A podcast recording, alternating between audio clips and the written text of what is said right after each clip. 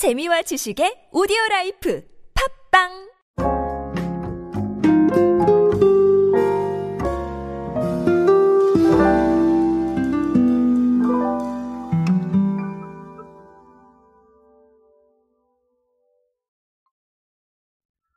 어딘가에서 거거익선이란 말을 들어보셨는지 모르겠습니다. 아, 크면 클수록 좋다. 뭐 이런 얘기인데요.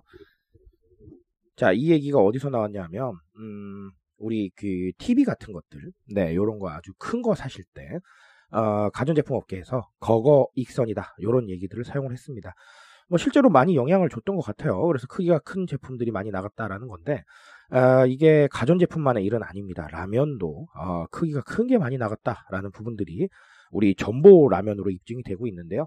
어, 이 전보 라면에 대한 흥미로운 통계가 아, 나와 있습니다. 이 이야기를 바탕으로 도대체 우리가 생각해야 될 게 뭔지, 자 그리고 특성적인 거는 뭐가 있을지 한번 알아보도록 하겠습니다.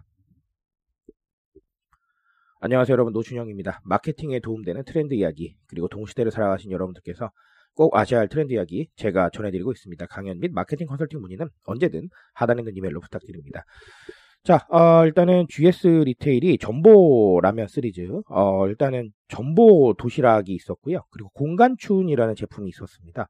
자, 근데 이, 이 종의 누적 판매량이, 어, 지난 12월 기준으로, 어, 200만 개가 넘어섰다고 합니다.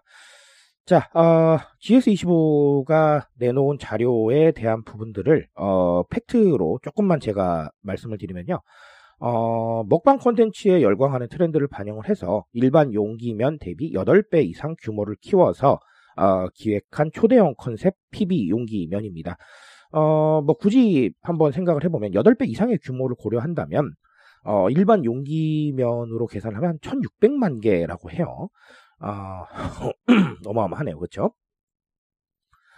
자, 이 부분을 일단은 봐야 될 것 같고요. 음, 그래서 요거 시리즈로 계속 나올 거라는 얘기도 있어요. 예, 그래서 어, 상당히 좀 흥미로운 부분들이 좀 있을 것 같고요.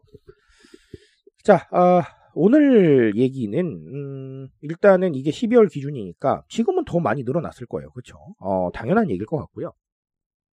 12월에 나온 자료 기준이니까 더 많이 팔렸을 겁니다.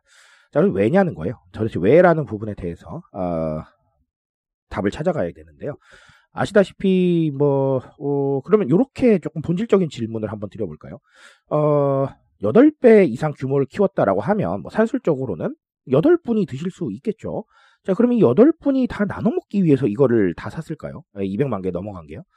여기서부터 우리는 질문을 시작을 해야 될 것 같습니다. 저는 그렇게 생각하지 않거든요.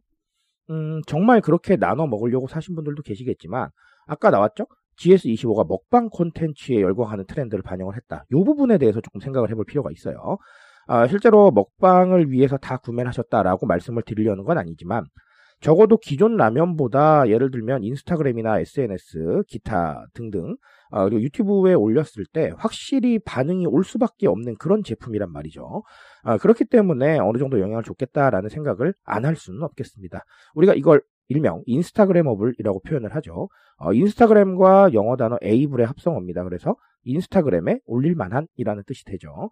자, 그래서 이런 트렌드에 영향을 받은 게 꽤 많습니다. 작년에 우리 반갈샷 영향을 좀 많이 받았죠. 이 반갈샷이라고 하면 크림빵을 어, 반으로 갈라서 어, 안쪽에 이 크림이 굉장히 풍성하게 들어있다라는 걸 인증을 하는 거였는데, 자, 이것하고 각종 편의점에서 정말 크림빵이 많이 나왔습니다. 아마 기억하고 계실 거예요.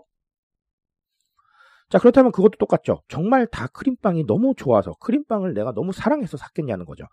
아, 물론 그런 분도 계시겠지만 그렇지 않은 분도 있겠다라는 게 아, 핵심이 되겠습니다. 자, 결국은 어, 제가 말씀드리고 싶은 건 트렌드를 봤을 때 우리가 인스타그램이나 뭐 유튜브만 보고 기획할 수 있는 제품은 없어요. 그거는 잘못된 방향성인데요. 어느 정도까지 그런 부분들을 생각을 해볼 필요는 있다는 거예요. 아, 결론적으로 말씀을 드린다면 우리 MZ 세대 라인 분들은 SNS 굉장히 잘 사용을 하시고요. 지금 커가고 있는 우리 알파 세대는 디지털 환경에서 이미 자라났기 때문에 SNS 진짜 잘해요. 네, SNS 진짜 잘하기 때문에 어, 뭔가 이거 찍어서 올리고, 뭔가, 네, 업로드하고, 이런 거에 대해서 그렇게 부담을 느끼지는 않습니다. 자, 그렇다는 건 이들은 SNS에 계속해서 올릴 만한 거리가 필요하다는 건데, 그 재료를 우리가 공급을 할 수 있게 되면, 뭐, 인증이나 viral이나 이런 부분들은 확실하게 좀 가져갈 수가 있겠죠. 그런 상황들을 좀 봤을 때는, 네, 어느 정도 고려할 필요는 있겠다라고 조언을 드리는 겁니다. 앞으로 알파 세대가 성장하면 SNS에서 어, 주요 이슈가 퍼져나가는 거는 아마 더 많아질 거예요. 그 이슈 안에 우리가 사실 들어가면 되는 거죠. 아, 그런 부분이기 때문에 방금도 말씀드렸죠. 무조건 SNS와 유튜브를 바라보고 어, 기획되는 상품은 사실은 없습니다. 그건 방향성이 그리 좋지 않은 거고요. 어, 이런 부분들을 좀더 어, 고려하는 측면에서는 어, 좀 생각해 보실 필요가 있겠다. 아, 그게 트렌드 적응의 하나의 방법이겠다라고 말씀드리고 가겠습니다.